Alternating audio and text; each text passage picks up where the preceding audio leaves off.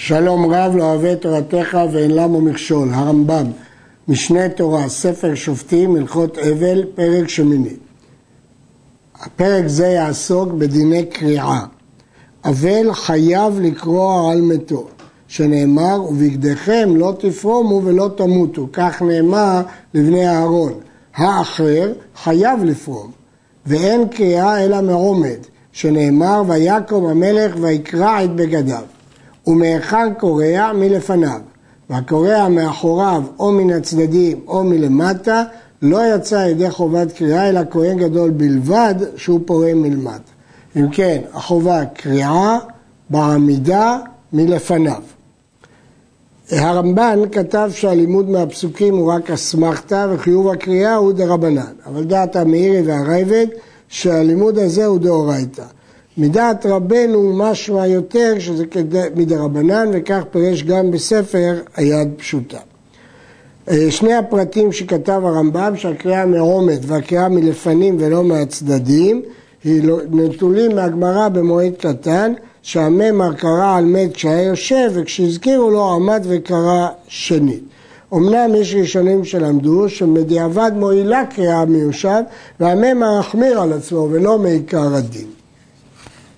כמה שיעור הקרע, טפח, ואינו צריך להבדיל שפת הבגד, ומותר לו לקרוע בכלי, ויש לו לקרוע בפנים שלא בפני אדם, לפיכך יש לו להכניס ידו בפנים וקורע בצנעה, ואינו חייב לקרוע אלא בגד העליון בלבד. ההלכה הזאת מדברת על קריאה על מי שהוא לא אביו ואימו. שיעור הקריאת טפח נלמד מדוד המלך, ויחזק דוד בבגדם ויקרעם, ואין אחיזה פחות מטפח. דין הבדלת שפת הבגד נתון במחלוקת תנאים, הרמב"ם פסק את תנא קמא, שעל כל המתים אין חובה להבדיל שפת הבגד. מה פירוש להבדיל שפת הבגד? רש"י פירש שלהבדיל זה שמשאיר את השפה שלמה וקורע תחתיה כדי שזה יהיה ניכר שזה לא פתח.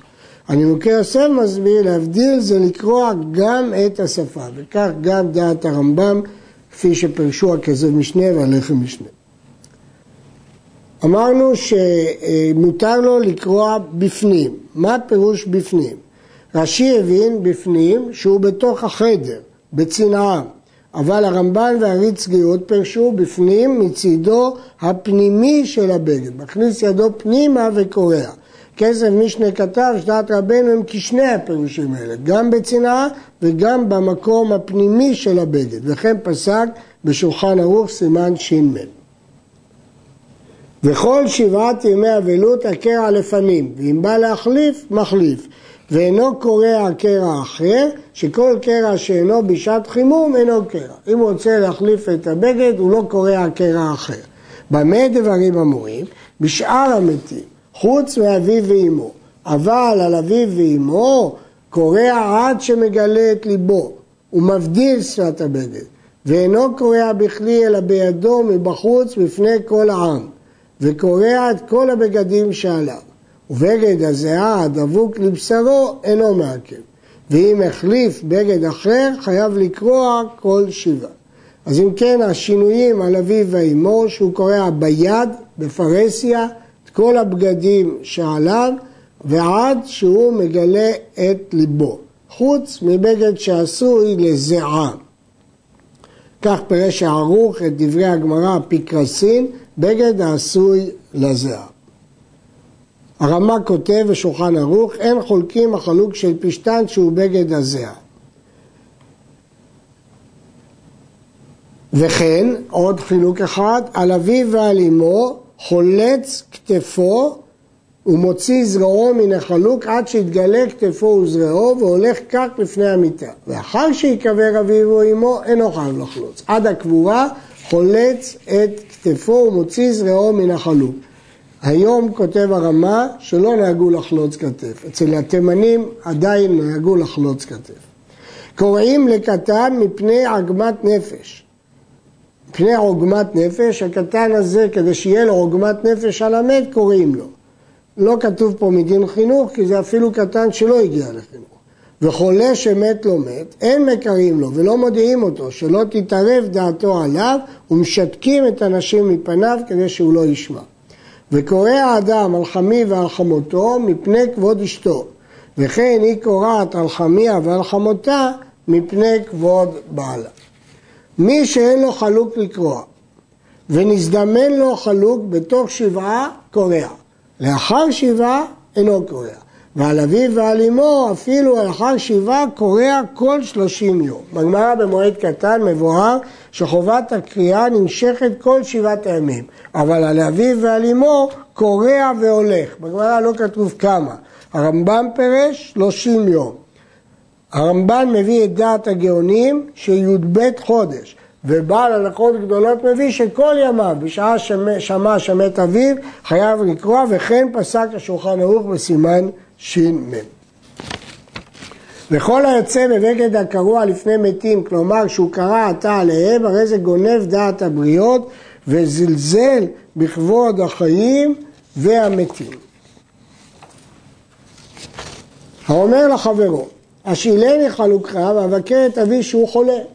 והלך ומצאו שמת, אבל החלוק לא שלו, קורע, הוא מאחל לו את חלוקו ונותן לו דמי קירו. קורע, מאחל ומשלם. ואם לא הודיעו שהוא מבקר את החולה, הרי זה לא ייגע בו. כל הסיבה שהתרנו לקרוע את בגד חברו, כי הוא הודיע לו, אז חברו לקח את זה בחשבון. אבל אם הוא לא הודיע, הוא לא יכול לגרוע ברכוש חברו. מי שהיה לו חולה בתוך ביתו ונתעלף, וכסבור שמת וקרא, ואחר כך מת, אז הקריאה הראשונה לא הייתה כשהוא מת, אם בתוך כדי דיבור אינו חוזר וקורע. ואם לאחר כדי דיבור חוזר וקורע קרע אחר, מקור הדין הזה בנדרים דף פ"ז. וכן מי שאמרו לו מת אביו וקרא ואחר כך נמצא בנו, או אמרו לו מת לא מת, לא אמרו שזה אביו, וכסבור אביו וקרא, אחר כך נמצא בנו. אם בתוך כדי דיבור נודע לו אמיתת הדבר, יצא ידי קריאה. ואם אחר כדי דיבור, לא יצא וחייב לקרוע קרע אחר. מי שמתו לו מתים הרבה כאחד, קורע קרע אחד לכולם. זה דברי שמואל במועד קטן, הלכה כדברי המקל באבל. היה בכללן אביו או אמו, קורע על כולם קרע אחד, ועל אביו ועל אמו קרע אחר. ואף על פי שתנא קמא מקל שאין צורך בקריאה נוספת על אביו ועל אמו, אבל בזה אין הלכה כדברי המקל, רק באבל, לא בקריאה. מי שמת לו מת וקרא עליו, ואחר כך מת לו מת אחר. אם בתוך שבעה, קורע קרע אחר.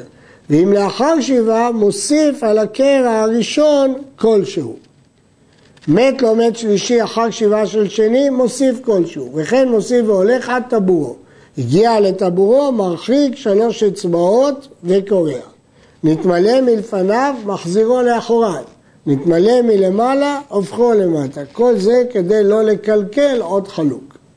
אמרו לו מת אבי וקרא, ואחר שבעה מת בנו והוסיף, התחתון מתרחק, כי זה על בנו, והעליון אינו מתרחק, כי זה על אביו, וקרע של אביו ואמו לא מתרחק לעולם כמו שהתבהר. אמרו לו מת בנו וקרא, ואחר שבעה מת אביו, אינו מוסיף, אלא קורע קרע אחר, שאין אביו ואמו בתוספת, הכבוד של אביו ואמו שהוא יקרא להם קרע מיוחד בשבילם. עד כאן.